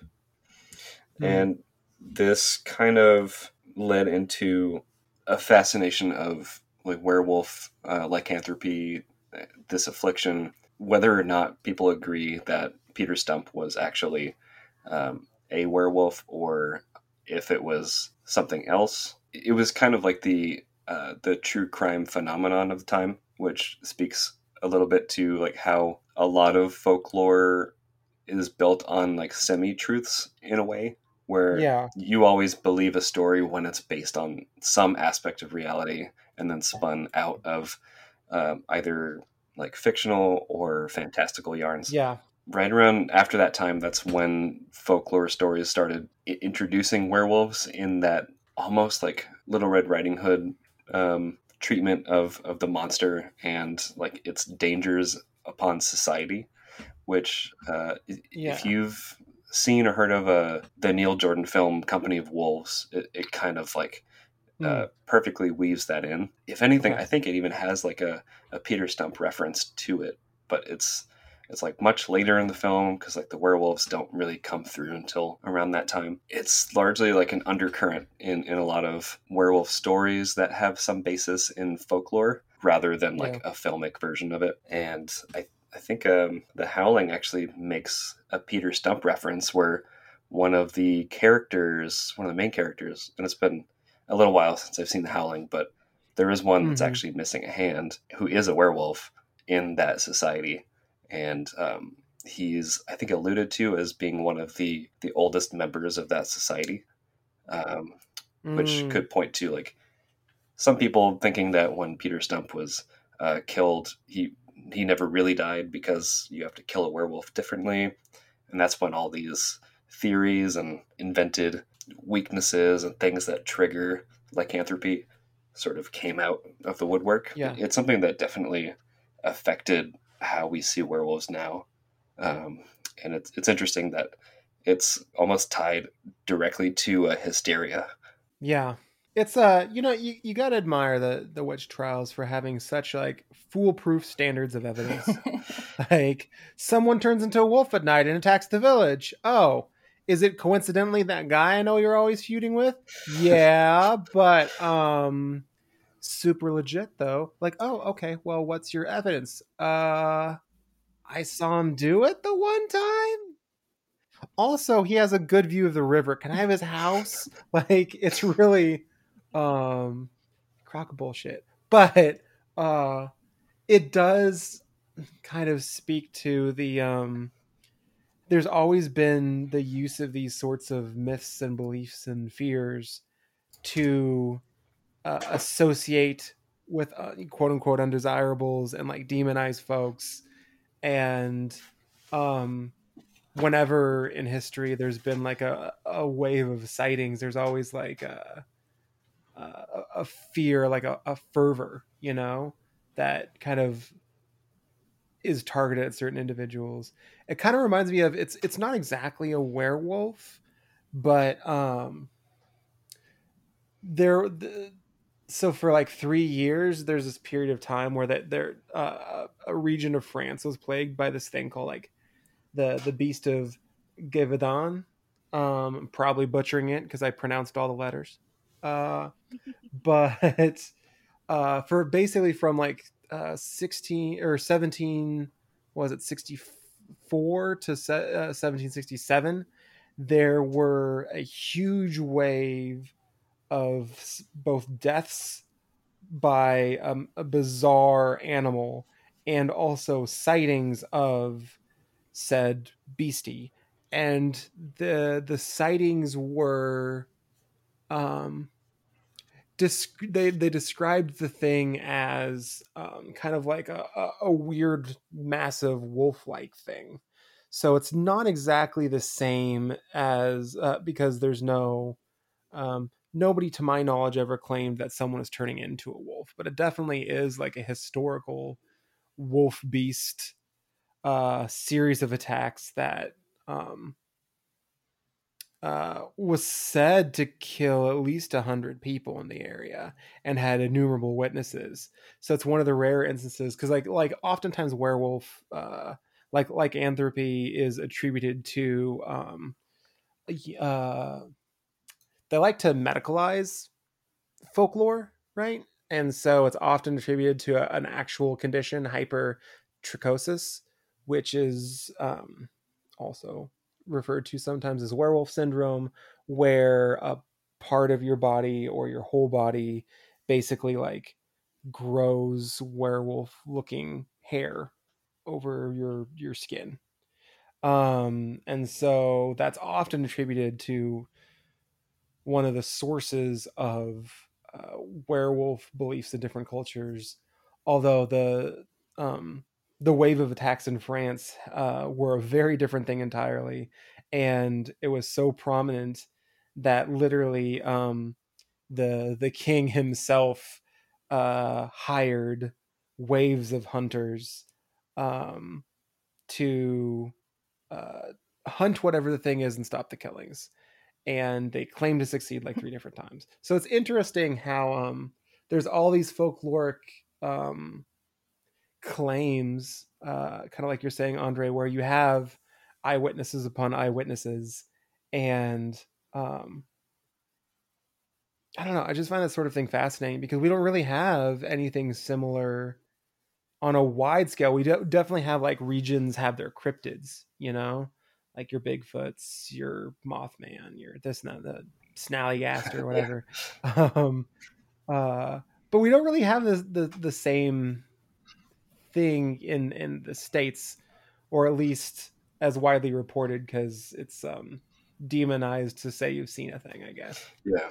I think what's interesting specifically about werewolves and why that you it's probably more prolific is that depending on the mythology, they're not werewolves all the time. Right. Whereas a lot of those other cryptids like Bigfoot and stuff, they, they're in that form all the time. So it makes yeah. more sense that we wouldn't be hearing about them everywhere. But what I also love about werewolves in general, because it obviously it varies depending on the region and the specific lore, but in general, the way I look at werewolves and the mythology around them, it's a fear of the other. Mm-hmm. So, like, even in a lot of the werewolf movies that we see, like, uh, and werewolf adjacent to like cat people, the main character yeah. in, in the original cat people, she is an outsider. She's a foreigner. And depending on how you watch the film, she could also potentially be seen as a queer character. So she is an mm-hmm. outsider in this world that she's in. So it makes sense to attribute her with these, with turning into a panther or whatever she turned into. Mm-hmm. And and that's something even in Ginger Snaps, even though they they're not necessarily the other in the more traditional sense like that. They are the outsiders within their school. Like they're the weird mm-hmm. goth kids, you know? And yeah. that's something that is really common in werewolf lore, really common in werewolf films. Obviously, there are exceptions to every rule. But right. it's also interesting to see how what that otherness is has changed over time because initially yeah. it was foreigners were the ones that you had to be fearful of so a lot of times they they would be outsiders and then it shifted to people with like different types of illnesses and diseases and then more recently it shifted to and well not necessarily really recently but it shifted to uh, queer characters were often looked at as having lycanthropic attributes and so it's mm-hmm. it's interesting to see that shift over time and how people who use that mythology against others shift it to fit their own narrative. Yeah. And it's I oh, I love that. But I also think I love it for that, but I also love in more recent werewolf lore start I mean really I think Ginger Snaps was kind of the start of this, but I love the that it's specifically for puberty related to girls because I think it fits so much better for girls than it does for young boys. It does. 100%. Like I know earlier someone had mentioned like the lunar aspect, but even just with with women going through puberty, it is inherently more violent. Mhm. Like it's it's painful, it's bloody, it's it's not pretty at all. so it, it just it fits that so much better as opposed to young guys like you they might get like acne and they grow some hair but overall it's not as huge of a change that affects the rest of their life as it is for women so it is interesting to see that And we have to keep walking through society looking totally normal. Mhm, exactly Um, I, I will say though that you're underrating, you know, how uh, wolf-like and weird a voice change can be. Like, welcome to this episode. Like, it's funny though because like that's uh, that's like a common thing in films, but it, it actually doesn't even happen to everybody. Like, with the voice cracks yeah, the voice cracks. I don't remember ever having a voice crack. Um, uh, but it's funny. Um, what are you gonna do? Um, but no, you're you're spot on though. That I I think it's just for many reasons so much more uh, poignant um, as a metaphor for female puberty, and I think that the use, kind of like I mentioned earlier, of of lycanthropy as a metaphor for male puberty is is really super shallow. Honestly, it literally is just like oh the boys grow body hair and werewolves get hairy like that's it that's the stop Yeah. of the thought process and so i think um i love how much ginger snaps sparked different uh, evolutions of of the werewolf as like a cinematic figure I also love that that's something we're seeing more common since Ginger Snaps came out. Not necessarily all relating to puberty, sure, but how this lycanthropic thing is something that unlocks, for various reasons, uh, heightened emotional things, falling in love, whatever it may be. And we're seeing it more. We see it with Ginger Snaps, when animals dream, uh, the wildling, Mhm. bloodthirsty. I would probably fit into that also and it's all of them are to varying degrees of success Mhm. but it's i love that we're seeing so much more films that fall in line with that general point of view and because i i think women as werewolves are also just more interesting. No offense to the all the guy vamp or i almost said vampires all the guy werewolves out there. I also just prefer werewolves to vampires. Also just gonna throw that out there. You know I, I yeah, I I completely agree. I you've said so many um, brilliant points, and um, honestly, I was going to bring up the same aspect of like werewolf and lycanthropy being like the other, the fear of the other. Mhm. Um, but I do think, and yes, like the the puberty aspect is amazing and poignant, and I do love how. Oh, also, sorry, brain, weird brain thing. I, and you brought up vampires. All the Moons is not the movie I meant to say. The movie I meant to say was um, uh, c- crap, Valley of Shadows.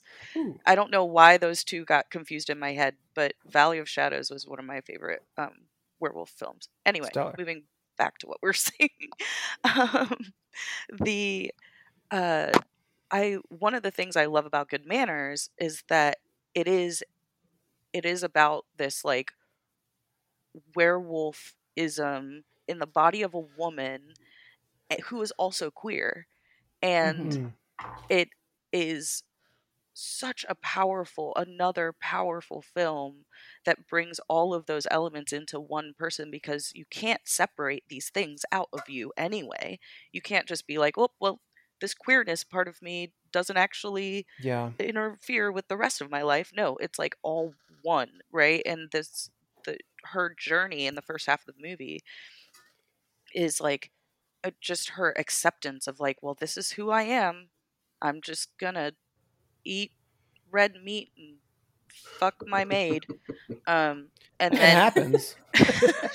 she's she has you know she dies in childbirth. Sorry spoilers. Um but like it, then the entire second half of the film happens and it's this woman learning more about herself through mother like as a mother through her experience with this werewolf child Mhm. and it's so beautiful and it doesn't bring puberty in at all which i like it was uh, really interesting to me that like it's so uh, all these points about the puberty aspect is so salient and yet there's this film that is in my opinion just as powerful as Cool. ginger snaps Yeah. but doesn't include that aspect at all it just includes the womanhood aspect Yeah. and Mhm. I, I i'm just blown away by that film i, I needed to mention it Yeah. I love that one too. I think that also that film plays a lot into the the otherness Yes. aspects hmm because obviously being a queer woman makes her quote unquote an other. right Mhm. Unfortunately, still in this day and age.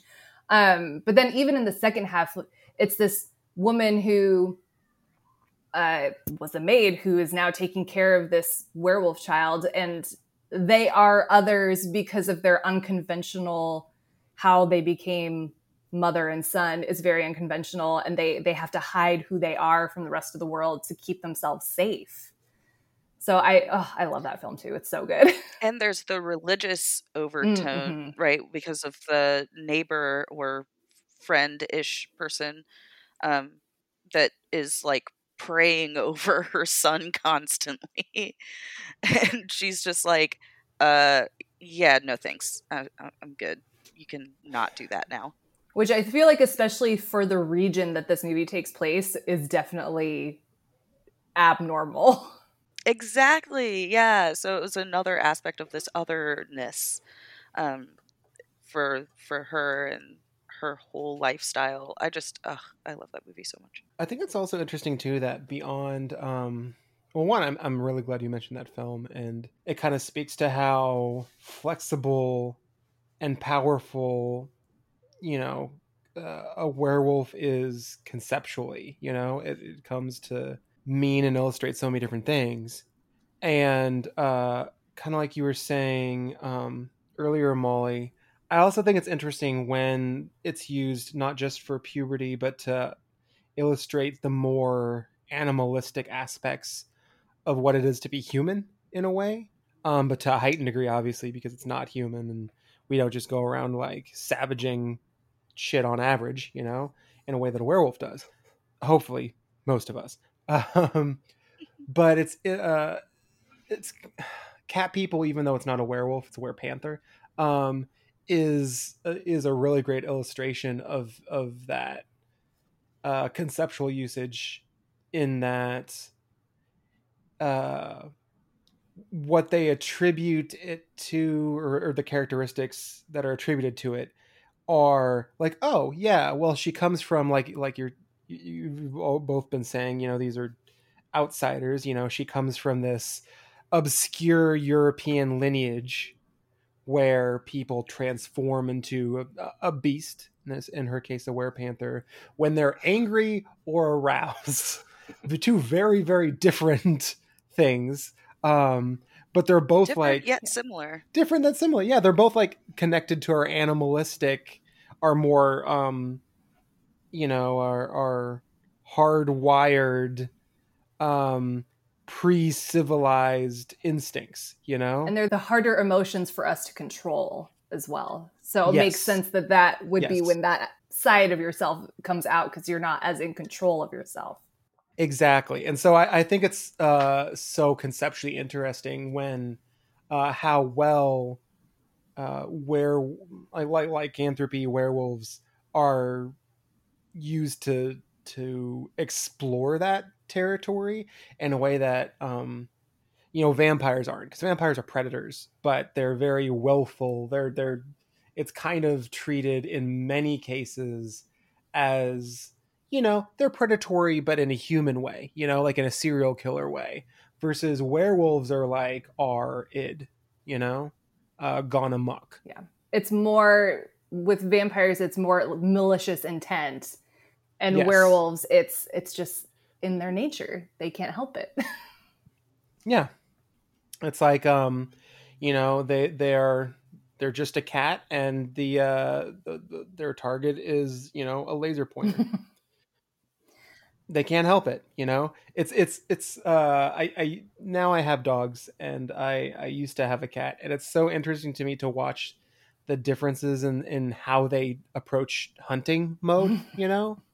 Cuz dogs like make a choice, you know? Like they'll bark and they'll respond but like you know you can watch them weigh it sometimes um but then for a cat you know they like like like a a track switches in their little head and you can watch it override their body and that's more like what a werewolf is like as a predator mm-hmm.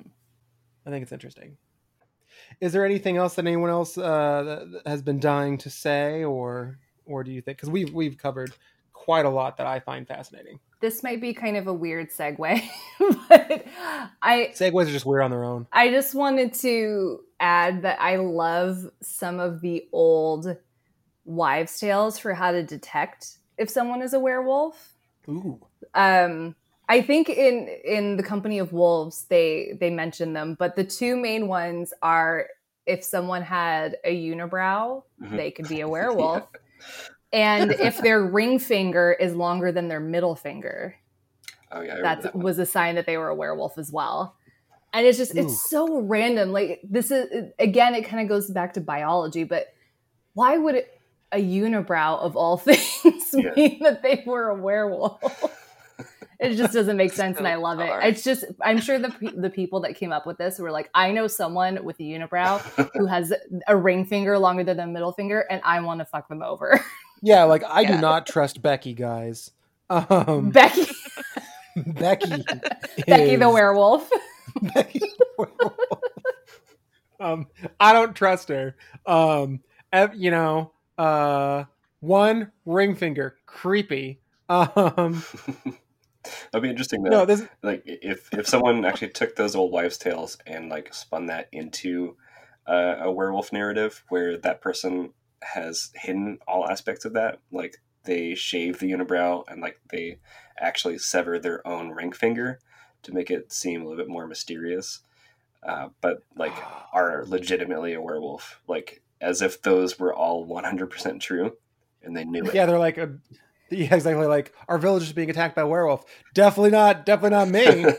I sure have an alibi. Hides his tail behind have his you coat. Seen... Like, well, it's not me. yeah, exactly. So basically, if you see someone that does not have a ring finger on either hand, they're probably a werewolf. You're like, wait a minute. That's very you specific to be, be missing just those fingers. or, or like an assassin from Assassin's Creed, if anyone knows that. Hey, could be, could be uh, no, I, I um, yeah, it's so funny how many like odd things they uh folks made to like determine if someone's a werewolf or a vampire or a witch, yeah. and it's just the most ridiculous shit ever. Like, uh, someone is a witch if um if we say she is. I don't know. Like, I think one of the big ones was if she had just like a mole or a mm-hmm. birthmark, which virtually every person in the world mm, has. Yes. yeah. Or like some vague connection to nature. It's like, oh, you, you like spending time outdoors? Um, okay, witch. yeah, exactly. like you don't like just taking orders from your husband. Wait. oh, you call yourself independent? Hmm. Let's think about that. Yeah, like like how to tell if a woman in a village is a witch is there is the is the village led by a dude who's a complete douchebag? Then mm. she's not a witch but someone's gonna say she is. Like and that i mean that was a prime time for oh their land is really nice. They're definitely a witch. Yeah exactly. Mm-hmm. like they had a really great harvest um which means they must have been consorting with satan. Mm-hmm. but co- i will take that harvest off their hands for the community yeah it's like like the uh, that's why i'm glad andre you you mentioned the uh the the subset of witch trials where they were you know targeting people for being a werewolf because it's exactly the same thing they're just making shit up as they went yeah i actually have a correction on that because i was paraphrasing and i thought i had my notes next to me, Okay. but I did not. Um, I found them, and they are actually it's a lot more visceral and detailed than I remembered. Um, Oh. So the the trial of Stump was like uh, pretty intense. So th- they had him stretched out on a rack. He confessed to having practiced uh, black magic since he was 12 years old. So uh, there goes your puberty allegory. Um, He claims that the devil had given him like this magical belt that, like, when he puts it on, he turns into a werewolf, but when he takes it off, he turns back human, which um, I think Great would be uh, supremely useful, and I want one of those. Yeah, that is an awesome. Yeah, where can I get Yeah. one? Seriously. Take all my. Do they sell that at Target? Uh, I think it's a Hot Topic exclusive. oh, okay. um, so apparently for for about like 25 years uh, he's been described as this like insatiable bloodsucker and then thusly labeled a serial killer which i think jeff you mentioned like a serial killer kind of thing but as Mhm. pertaining to vampires because of their Yeah. choice of malicious intent Yeah. he usually just fed off of like goats lambs sheep the, the kind of like livestock Mhm. animal um, Mhm.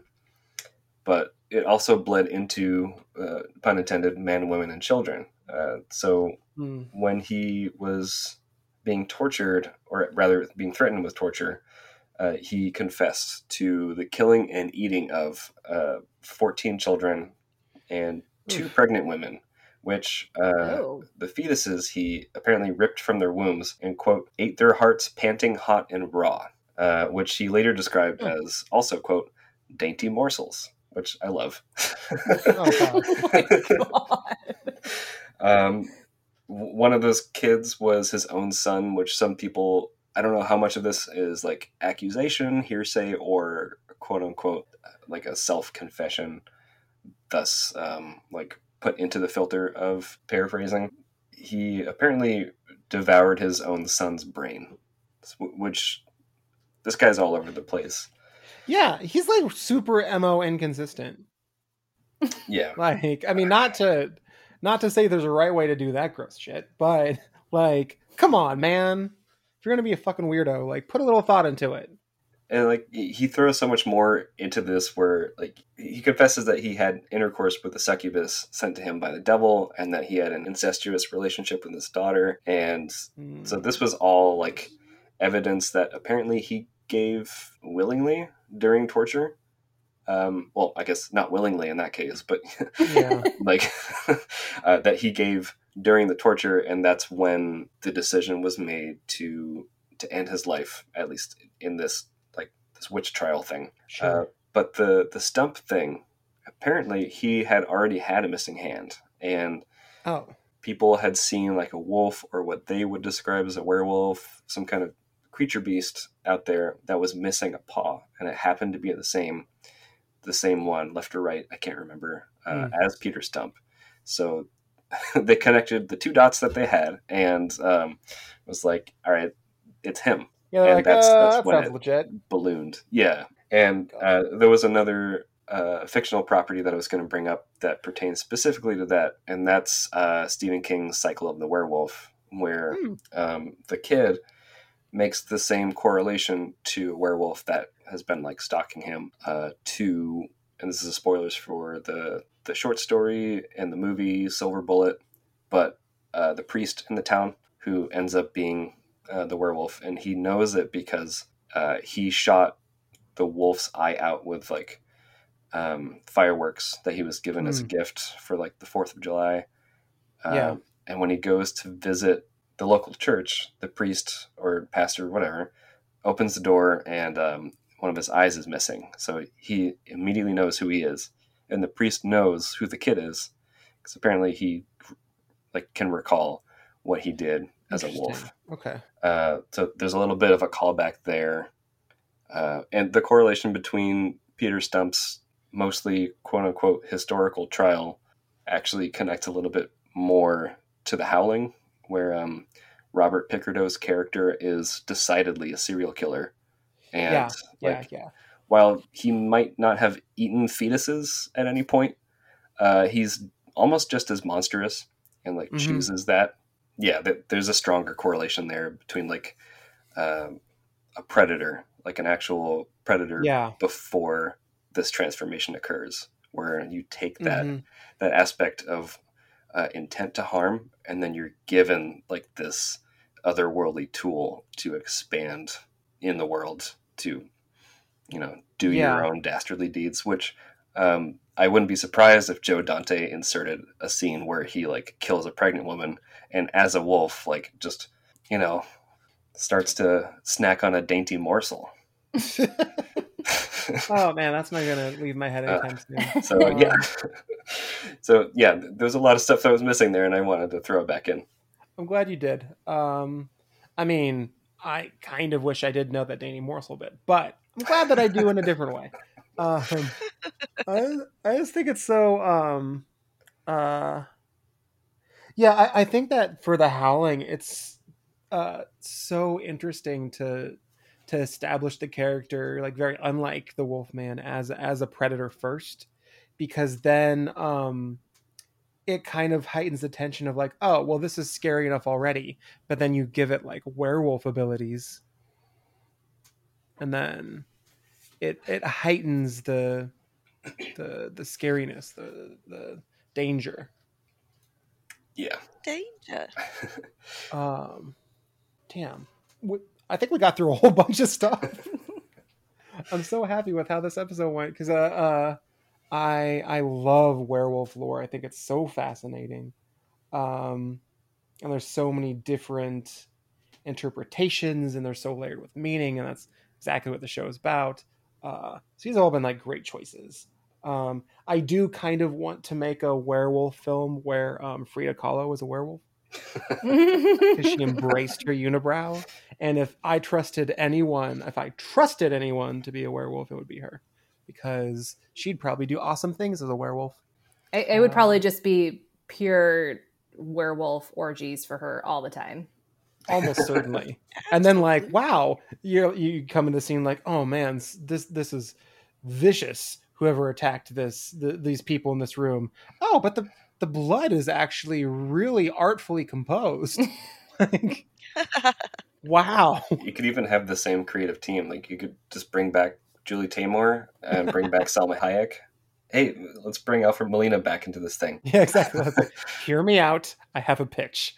So, yeah, just bring real Evil Dead Two energy. Oh, that would be flawless. For like, how? So like, well, I think a werewolf did. it. Well, how can you tell? Because they used blood to po- to do a really interestingly posed werewolf on the wall. Oh, werewolf cell portrait. Love it. My favorite. Well, I, I hope Cthulhu blesses you, Frida Kahlo, whatever whatever afterlife you're in. Um.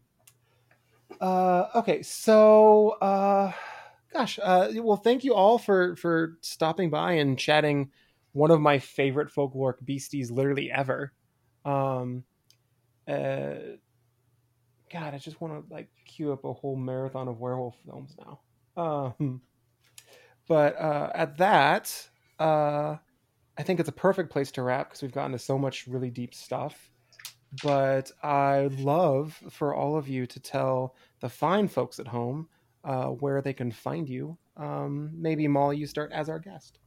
Sure. Uh, probably the best places to find me are on Twitter at blogging banshee and on Instagram at blogging.banshee. I was really unique and original with my two different handles. hey, you know what? You gotta um, you gotta keep the brand consistent. It's true. It's true. it's true. Um, thank you so much for for stopping by and for choosing two excellent films. Um, how about uh, Mike? Where can the the fine folks at home find you? Hey, yeah. So uh, you can find me on Twitter at Strange Cinema 65. Um, you can find my book, The Ultimate Guide to Strange Cinema, on Amazon. And um, I'm also on Letterboxd, uh, username Kubrick655321. Love it. Um, yeah, thank you so much, and and uh, folks at home, definitely uh, check out uh, Mike's Geek Vibes Nation projects. I, I fully endorse them, um, even though I have yet to be on. Wink, wink, poke, poke. um, Well, come come on over. Hell's yeah. Um, we'll talk about that for the show. Uh, Andre, uh, how can the folks at home find you, good sir? Uh, you can also find me on Twitter. Uh, handle is uh, at Demoni Disco. Uh, Demoni is in the Italian demon, disco as the Italian word for disc, but also just disco. Mm-hmm. Wh- wh- like whichever meaning you want, it's it's true. Um, I also reside over at Letterboxd. You can find me there under the name Hamburger Harry. Uh, I tend to log something at least once a day. Um, well, once a day at the least. Love it. uh, and I, I do write for uh, Geek Vibes Nation, doing films. I, I, tend to keep on the genre side of things. Um, and from time to time, you might see me uh, with Mike on his show Return to Living Geeks. Thank you so much. And uh, Luna, who has been doing awesome stuff, and we're so glad to finally have her back. Um, welcome back. Thank you for stopping by today. How can the folks at home find you? Oh, sure thing. Uh, you can find me at Luna underscore Minuit. It's M I N U I T on Twitter, Instagram, and TikTok. And you can see some of the shenanigans I've been up to the last couple, last few months. Um, but I'm back. I'm here, and I am uh, now kind of hunkering down for the next quarter, uh, training and and preparing for more exciting things in the fall. So love it. Uh, I look forward to seeing what those are when they when they shape up.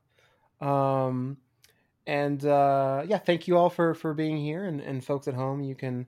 Uh, I'm most active at on Twitter at uh, reel Jeff Ewing R E E L like a film reel, and uh, you can find my stuff on uh, Forbes or Slash Film. And I just wrapped uh, an after show uh, on Severance, which just completed its um, first season, and uh, we are greenlit for a second season of of the after show when the 2nd mm-hmm. season of the show comes out. So, uh, and otherwise, you can find me on the show, which you know that because you already have. Um, but thank you for stopping by and and you know chilling with us, chatting werewolves. Once more, I'd like to extend a special thanks to our guests this episode and to all of you out there listening. From the dawn of record human civilization, we've been fascinated by monsters and the monstrous. They've inhabited our dreams and nightmares, they've been our protectors and our villains, they've symbolized our fears and vices, our hopes and potential. Fears of creatures and the night that nourishes them were key inspirations and fuel for the rise of human civilization, the need to get out of the shadows, behind the walls, and into the light. In many ways, understanding our monsters is an important part of understanding our world and ourselves. So thank you for taking this journey with us, we humanoids from the deep dive.